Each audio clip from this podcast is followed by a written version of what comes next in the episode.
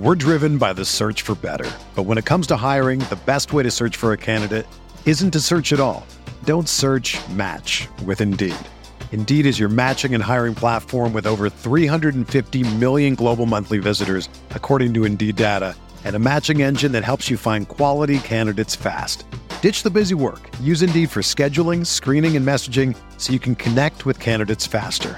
Leveraging over 140 million qualifications and preferences every day, Indeed's matching engine is constantly learning from your preferences, so the more you use Indeed, the better it gets. Join more than 3.5 million businesses worldwide that use Indeed to hire great talent fast. And listeners of this show will get a $75 sponsored job credit to get your jobs more visibility at Indeed.com slash BlueWire. Just go to Indeed.com slash BlueWire right now and support our show by saying that you heard about Indeed on this podcast. That's Indeed.com slash BlueWire. Terms and conditions apply. Need to hire? You need Indeed.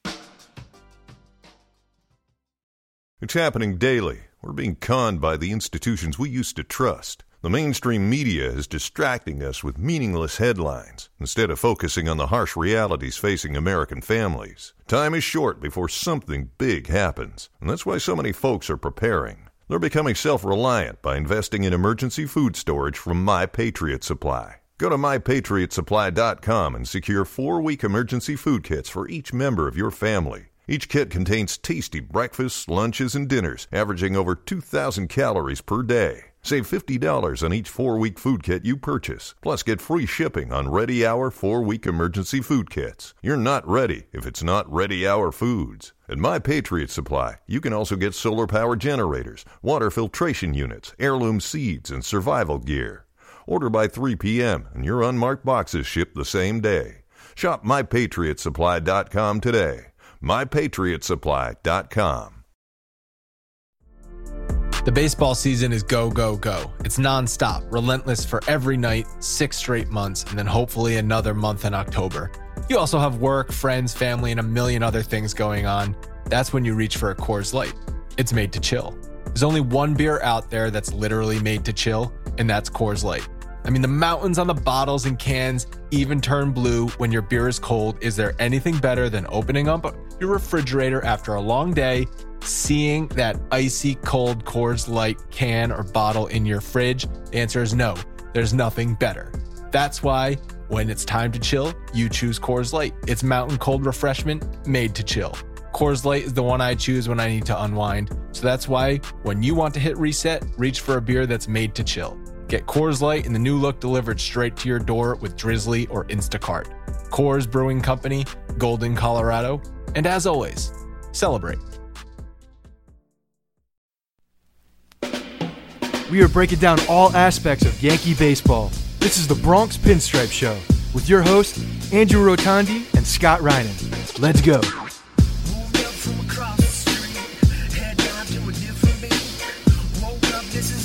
What's up, everyone? Welcome to the Bronx Pinstripe Show, episode 188, ALCS Game 1 recap.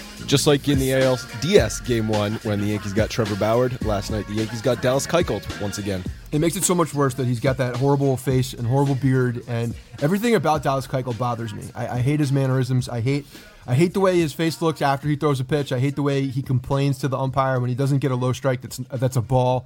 I hate everything about him. I hate his Civil War beard.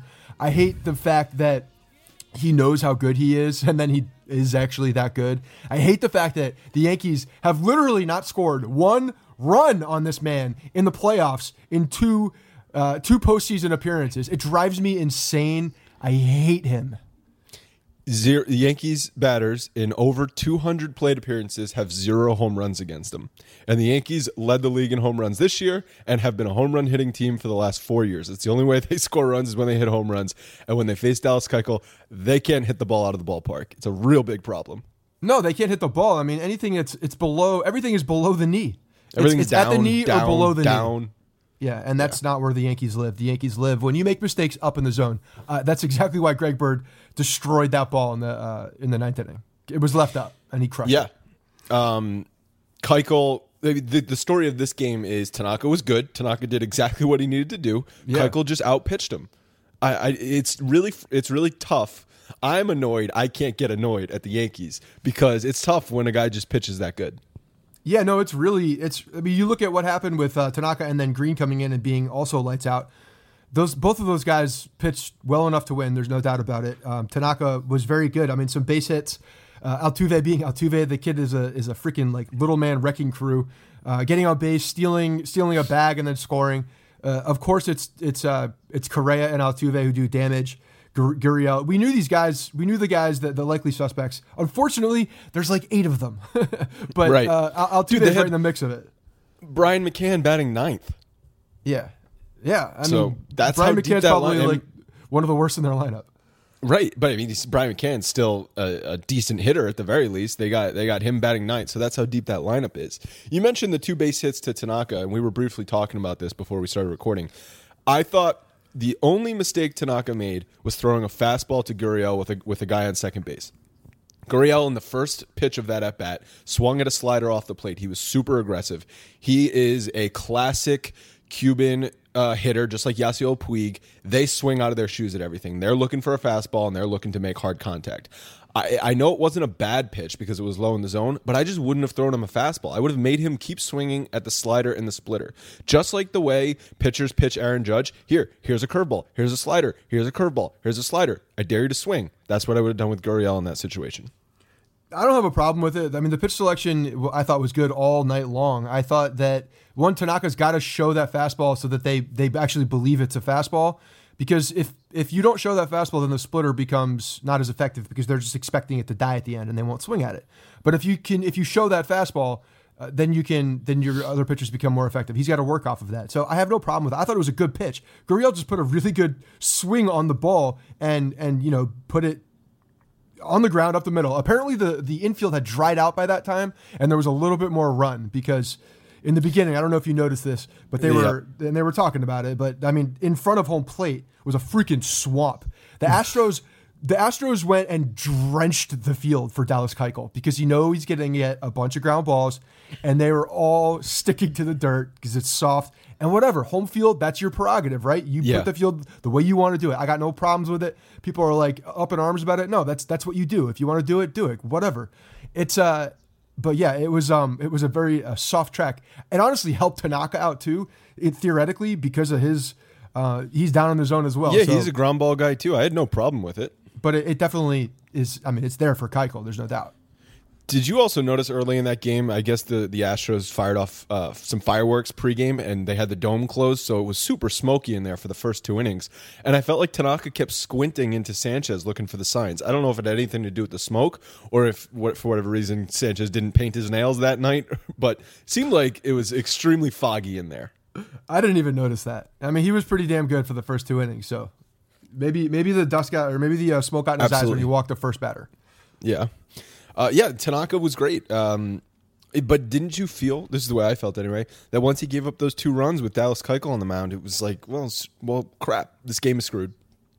Yeah. I, well, the only my only hope was that Keuchel's pitch count was going up, and it was they were doing a good job working the count with him. That's the one thing that they did at least do a good job. They were they were holding off on, on a lot of those pitches, whereas you know I, I feel like the Yankees of um, the the Yankees before if they hadn't seen all these guys who were throwing uh, the as amount of, the amount of off speed pitches that they've seen for Cleveland, I felt like his pitch count would have been a lot more manageable and he probably would have pitched a, a complete game. So what they did is they got to him finally at least by by raising his pitch count. They didn't get to him uh, by by hitting him, but they got his pitch count up enough where they got two guys in. And uh, and they just couldn't take advantage of that. But that was my only saving grace. I was ho- I was hoping hoping that he was going to come out either in the sixth or seventh, and um, he pitched a full seven innings. So Full seven innings, they got to the bullpen, which you and I said, as long as you get to the bullpen and the game's close, we like our chances. They got Davinsky out of there quicker, as quickly as you possibly could, and went to Ken Giles. I did not expect Ken Giles to be able to shut the door on five outs that easily. No, and Ken Giles, from what I understand, I don't know a ton about this guy, but I do remember when he first came over from the Phillies in that big trade that they made. They sent a bunch of prospects to Philadelphia for this guy. And when he first came over, if you remember, he was supposed to be the ninth inning guy, but he was just terrible. And they demoted him. I don't know if it's a demotion at that point, but he, he basically was pitching in the uh, in the seventh and eighth inning because they couldn't really rely on him for the ninth. He was walking guys, he was getting hit around. he was just like I don't know, he was too juiced up because that's what that guy looks like. He's way too juiced up, and uh, and I, I don't know if he's figured it out, but to me, he's a mental case. Like you got to get in this guy's head because I, I feel like he's just he's just one grooved fastball away from a tie game. And that's what I was waiting for the entire time. One fastball. Just just sit on that fastball. It's coming at 98, 100. Sit on that fastball and wait for him to make a mistake. And he did make a mistake. He made a mistake to uh, to Judge, I think it was, and and uh, he just missed it. Or no, Gary Sanchez. Sorry, it was Gary Sanchez. Just missed it. Just just barely missed it. Well, you mentioned grooving the fastball. He left the pitch up to Bird. Bird crushed it off the foul pole, like top of the foul pole. And then they're still they're down to one out. There's two outs in the ninth inning. You have Holliday coming up, who looked terrible in the game. Understandably so. The dude hasn't played yeah. since the regular season. That was two weeks ago. I still liked having him play because I think uh, his experience in the lineup is good, especially because Ellsbury and Headley did absolutely nothing against Cleveland. But you're going to pinch hit righty on righty. That's what the binder says. Fine. Why are you pinch hitting Jacoby Ellsbury there? The best case scenario with Ellsbury is he reaches on a catcher's interference. The best case scenario with Matt Holliday is he ties the game with a solo blast. At least pinch hit Headley in that situation, who might run into one, who might get an extra base hit or something. Jacoby Ellsbury is absolutely useless yeah, I don't really understand that move uh, unless he's just going righty lefty, which at that point I'm I'm almost throwing out that the window. When you need a home run, when it's a one run game at that point, I'm I'm I'm I'm keep I'm staying with uh, Holliday. I don't even go to Headley honestly. I'm staying with Holliday at that point and just hoping he gets into one. Me too. Because it could st- it could absolutely happen. He maybe he's got three at bats underneath him and he's more comfortable right now because he's probably more comfortable now than he was in the first inning or, or the second at bat. First at bat well, or second at bat? The thing is, because he looked so bad, and obviously because Verlander's on the mound tonight, he's he's not going to play. Uh, he's probably not going to play again until Keuchel pitches again. See the thing, yeah, but, but even even then, he showed that he did nothing. The problem is, like when you have a guy like Ken Giles on the mound, and you have a, a veteran like Holliday. To me, that's a that's a good at bat for Holliday, right? For to get back into the groove. Holliday's going to sit fastball on a guy like Giles. He's going to sit fastball, and he's going to wait for him to make a mistake. And he made plenty of mistakes. They just were not taken advantage of. To me, that is an at bat where Holliday could absolutely take advantage of it. And and if it's a straight fastball coming at you, that's that's one that you know I don't care how long you've been off. You're taking BP. That's what you're hitting. You're hitting a lot of those fastballs. That's probably something that could absolutely get you back on. I would have definitely stayed with Holliday. Like you said, you get that pop. I mean, it's it's semantics at this point, really, because the right, DH spot is like, over the century, and it's not like yeah. it was it was a given that he was going to hit home run. Far from it. Far from it. But no, but yeah, you just knew what the outcome was going to be with Jacoby Ellsbury up there. I just didn't want Jacoby Ellsbury to be up there at the last second the, for our last at bat. I didn't want to. I didn't want to finish that game off with Jacoby Ellsbury striking out. I just didn't. I also hate. Um, I I've never liked pinch hitting somebody with one out to go in the game with nobody on base because I'd rather have a guy who's been in there the entire game, who's fresh, who's used to live pitching that night, who is not tight just getting off the bench in that situation. Yeah, it's uh, you know obviously there was something about it that Joe liked with Ellsbury. Uh, it didn't work out, er, and we're kind of burying the lead in this game, uh, or at least the lead from the Yankees, which is the fact that Greg Bird is a horrible base runner. He's horribly yes. slow. You talked about beating A Rod first to third, and I said you're you're full of shit. But if you want to race Greg Bird first to third, I think you could lap him. That's how slow he is. Oh, I would definitely lap him. I would smoke A Rod and I would lap Greg Bird. A Rod is not a threat to me. By the way, by the way, did you see? I don't know if you saw my tweet. He, you know how J Lo goes around calling everybody Poppy? Like that's what you know damn well. That's like her hey pet Poppy, name hey Poppy. Yeah, yeah that, that's, that's, her. that's her. That's her pet her name. Latin flair. Yeah. Yeah. Okay. So so she calls A Rod Poppy, and A Rod calls Ortiz Poppy. Like to me, that shit's really weird. That's there's just okay. like a whole weird dynamic right there, and I can't handle it. I can't I can't handle listening to him like just call him with a straight face poppy. I just can't do it. I what, I, I, can't, uh, I can't listen to him talk in the first place, and then when he just goes out, he just I feel like those guys on that on that on that uh on that bench for the pre and post game. I feel like after after it's over or and just before it and maybe between commercial breaks, they're all like making fun of A Rod and like picking on him and they're like bullying him because he's like the nerd on the group. I just feel like they all like don't respect him and just and completely mess with him. That's just my feeling. What kind of weed were you smoking before the game? It's true. I'm telling you, they all are like, they're like, come on, A Rod, like shut up, like come on, A Rod. Uh, but back to the base running situation, which was atrocious. Uh, I don't know how you don't score from second base with two outs on a 3 2 pitch. And it's not like the ball was hit directly to the left fielder. It was kind of, it was a hard hit ball by Judge, but it was a sort of a looping line drive. I didn't even think it was going to be a question that Greg Bird was going to score. And then I threw, I saw the throw coming up, and I'm like, "You've got to be kidding me!" As soon as he was halfway down the third base line, I knew he was going to be out. He looked like he was running in quicksand. Every step he took looked like he sank into the field four feet.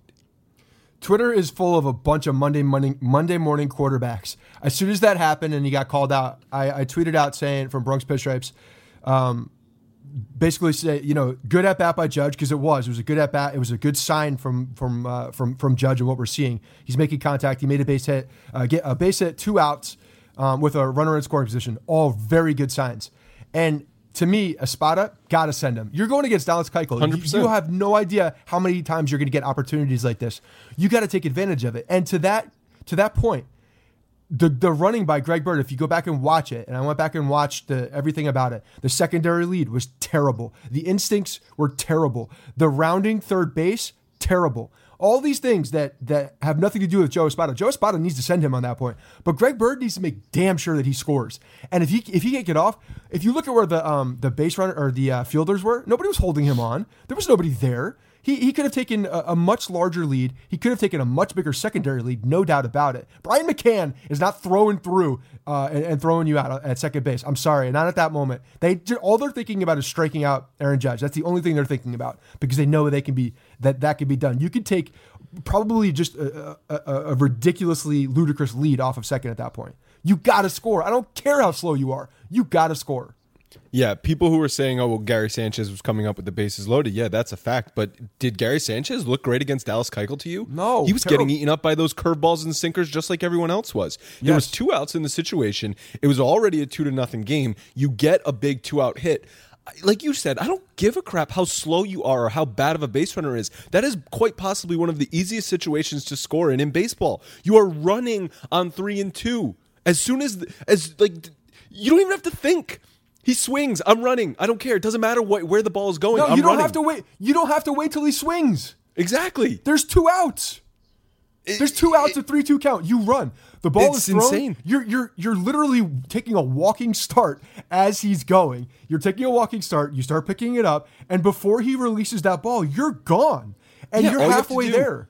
Is make sure Keuchel doesn't step off the mound. That is your only job, as Greg Bird. As soon as you see him not stepping off the mound, you are sprinting for third base. It should have been stand up, score, not even a throw.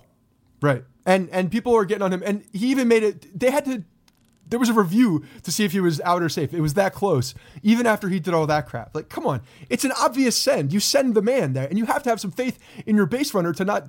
I mean, honestly, he was kind of dogging it in the sense that I'm not saying he wasn't running hard because I'm sure he was, but but the fact is he took a stutter step around third. It was a bad path. It was a bad bird path, a bad flight path.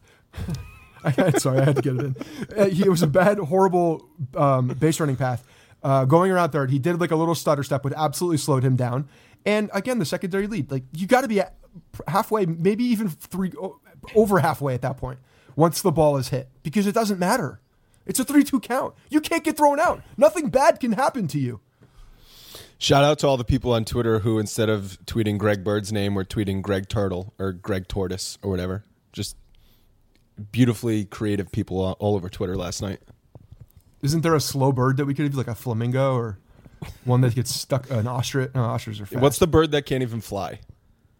Is, an Is that ostrich. a, is that is ostrich? They but can't they're fly. but they're like blazing but they're fast. fast. Yeah, Yeah. yeah. And Greg they're- Bird and they're not an ostrich. Yeah.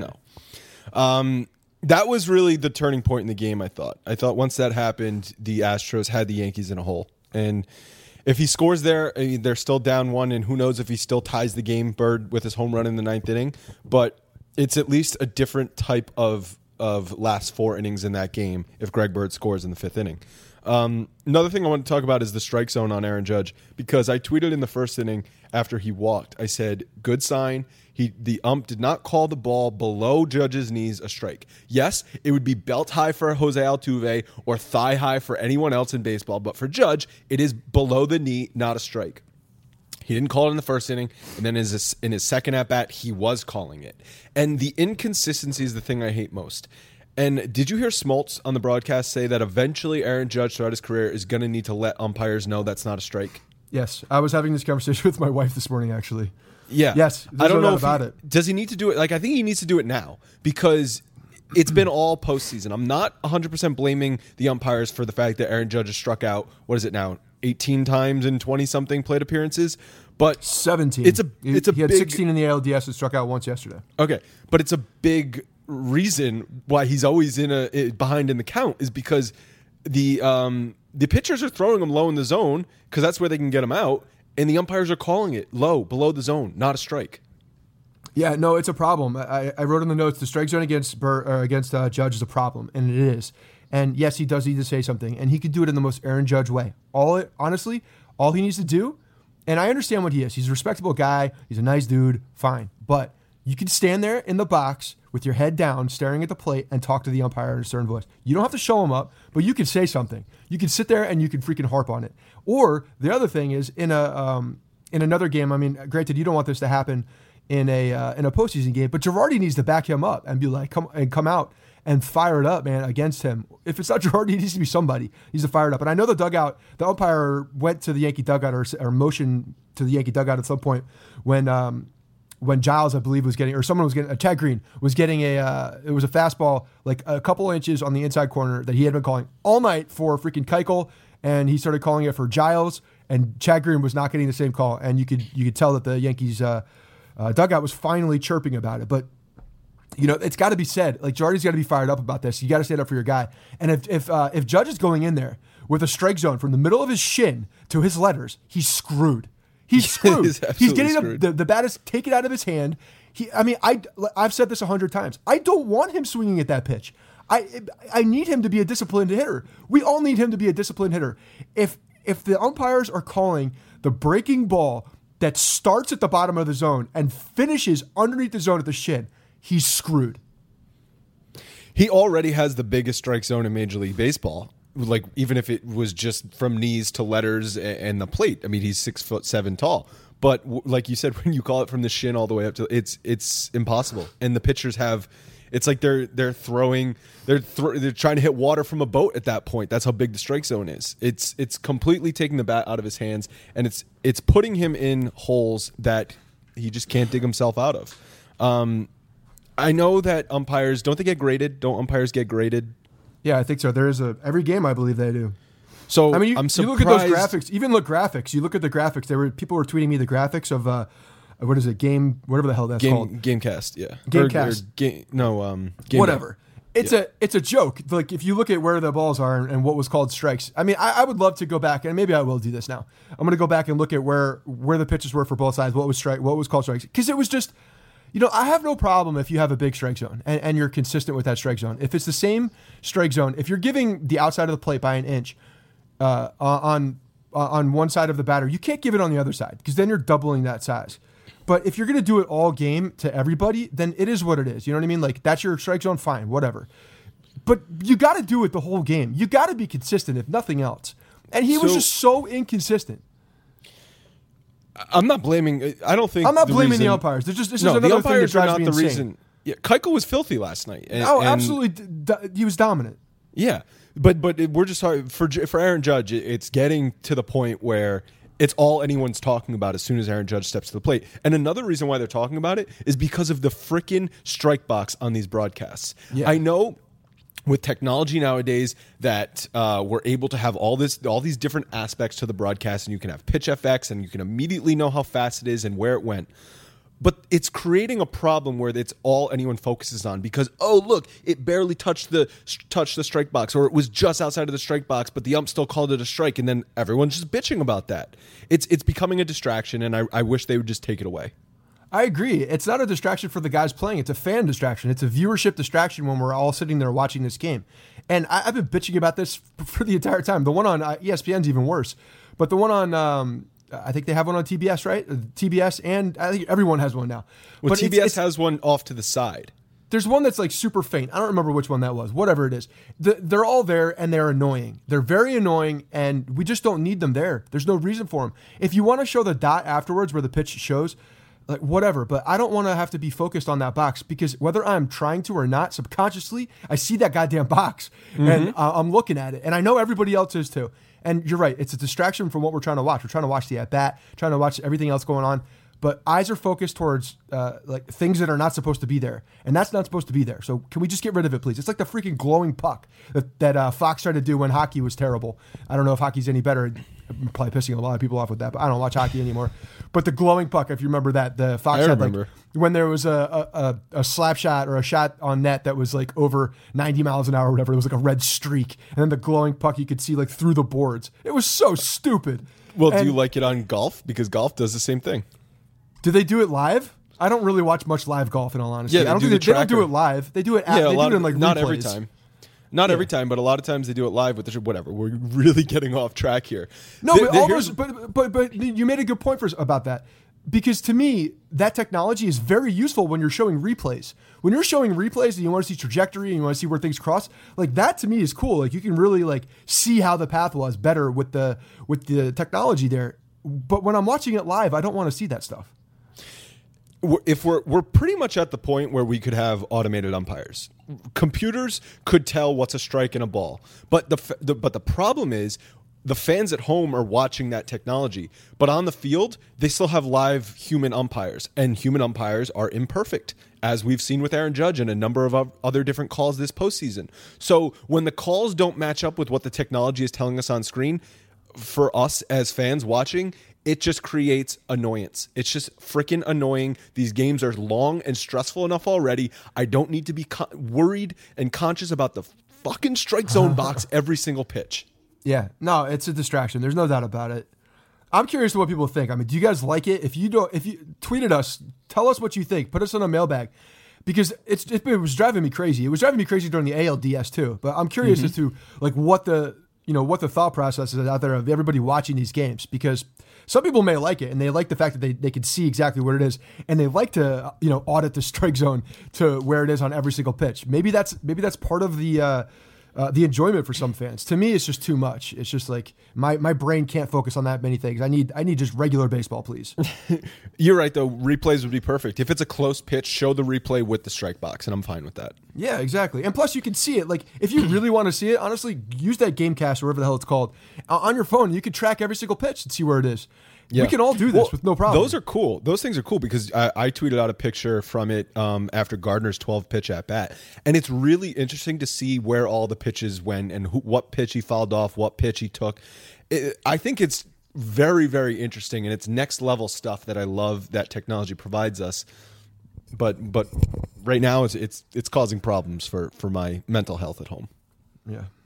Point. All right, Yep. let's uh let's quickly talk about game two. Afternoon game today. I uh I'm I'm in I'm in San Diego for this wedding and I gotta find a way to watch this game or at least some of it before I have to head to the ceremony. Uh but Verlander versus Severino. Is this a must win game for the Yankees, Scott? I, I have I hate calling games must-win games. Uh, I don't think it's a must-win game, especially after what we saw in the ALDS. The uh, the Houston Astros right now are playing probably the the most lights out. I mean, they they look like a cohesive unit. Granted, we just saw them with Dallas Keuchel pitching, so they may look very different with somebody else on the mound. Justin Verlander is not probably not that guy. Justin Verlander is a big game pitcher. Uh, if the Yankees were to score a lot of runs on him, I'd be surprised. But at the same time, they're he's a different style pitcher, so maybe he's, they're going to get a lot more fastballs from from Verlander, and it's not as deceiving stuff as what you see from Keuchel. Keuchel's pitches are just like they're they're insane the way that they move. Verlander's not that guy, but Mm-hmm. At the same time, he's still got the same stuff. He's still got that same stuff he's he's had for a long time. The stuff on him really hasn't gotten uh, hasn't diminished much. I, I am much more confident in the Yankees putting together tough at bat after tough at bat against Justin Verlander and really driving his pitch count up, similarly to what they did with Corey Kluber um, in those in both of the games they faced him. Keuchel, yeah, they got his pitch count up a little bit high, and that's why he only pitched seven innings. Only, I say only. That's still a long start, especially nowadays. But there was plenty of at bats where Keuchel would just throw one or two pitches and they'd pound it into the dirt. I don't expect that to happen with Justin Verlander on the mound. No, I, I think there will be some better at bats. Um, hopefully these guys are fired up. I don't think it's a must win, but I think it's a game that they can win. I was being And- facetious. I know it's Yeah. not a must win. I know, but a lot of people will say, "Oh, must win, got to win this one, can't go down 2-0." Well, apparently you can, and you can still win it in a five game series. This is a seven game series, much different story. Um, but yeah, no, they have three games after that at home, so there's a lot of damage that can be done still. But uh, yeah, I, I, it would be nice. It would be it would be awesome if the Yankees could steal a game in uh, in Houston. But we'll see. We got Severino on the mound, so you never know. Could get an absolutely lights out performance by him, and that's kind of what you have to expect at this point, right? You have to expect a very good start from him, uh, matching Verlander at least, and hopefully the Yankees can scratch some runs across, and the uh, the bullpen can do their job. Here's some positives to take away from game one. Tanaka was awful in his one start against Houston in the regular season. He was very, very good in game one. Severino, who was also bad uh, in his regular season starts against Houston, let's see him step up. Uh, the Houston lineup, for as much as we praised it, they only got two runs last night. Yeah, So the pitching, the pitching was not the problem for the Yankees last night. It, it was the offense, and I expect it to be better when Dallas Keuchel's not on the mound. So Yep, and Judge looked better. Judge looked like he was one strikeout, One, that's that's a big one, improvement. one strikeout. He walked in the first uh, his first at bat, which was good, and then he was making contact and got a base hit with two outs with a runner on in scoring position. So that's a very good sign from him. And usually, you know, when we start seeing these little signs from him and just seeing that approach get better, uh, then then hopefully there's good things on the horizon for him. So we need we really need Judge and Sanchez to to get right, and uh, they've both been slipping at the same time. So you know, if you're looking at the numbers and and you're going by uh, Suzyn Waldman's or John Sterling's take on baseball, then they're both going to get hot at the same time, right? Isn't that the way it works? That's that's how baseball. That's that's why you can't predict baseball, Scott. One quick note on the lineup: I would put Didi back in between Judge and Sanchez. Yeah, I think that was just because of Keuchel, and they were just trying to sandwich two right-handed bats. It was, but I, Didi can hit lefties. Agreed. No, I I was uh, I was scratching my head at that move a little bit. It was just like one of those little tweaks I don't think needed to be done. yeah, and then Gary can also protect protect Didi, and, and look what happens when when Didi gets pitches to hit. He is he can carry the team. So I'd like to see him back in the three spot. Not that again that was the reason they lost, but just a, a slight minor tweak I'd like to see for game two. All right, is just a little uh, programming note. We don't know if we're going to be doing a podcast after game two since I am flying on Sunday. We're going to do our best to get one out for you guys. But if we do not do a game two podcast, there will absolutely be a game three uh, and and game four, five, six, seven, hopefully podcasts after that. Scott, any last words?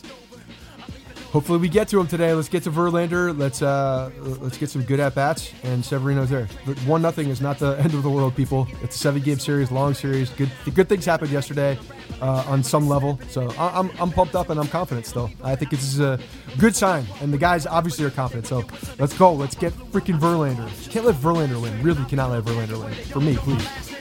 All right, good stuff. We'll talk to you guys soon. Hey guys, thanks for listening to the Bronx Pinstripe Show. Make sure you find us on iTunes and subscribe so you can get all new episodes directly onto your phone. If you do like the show, we'd love for you to take a minute and give us a five star rating and review in iTunes. It really helps us out and allows us to create more shows. We're on Twitter at Bronx Pinstripes and the same on Facebook. You can always find us there talking Yankee baseball. Thanks again, guys, for your support. Really appreciate it, and go Yankees.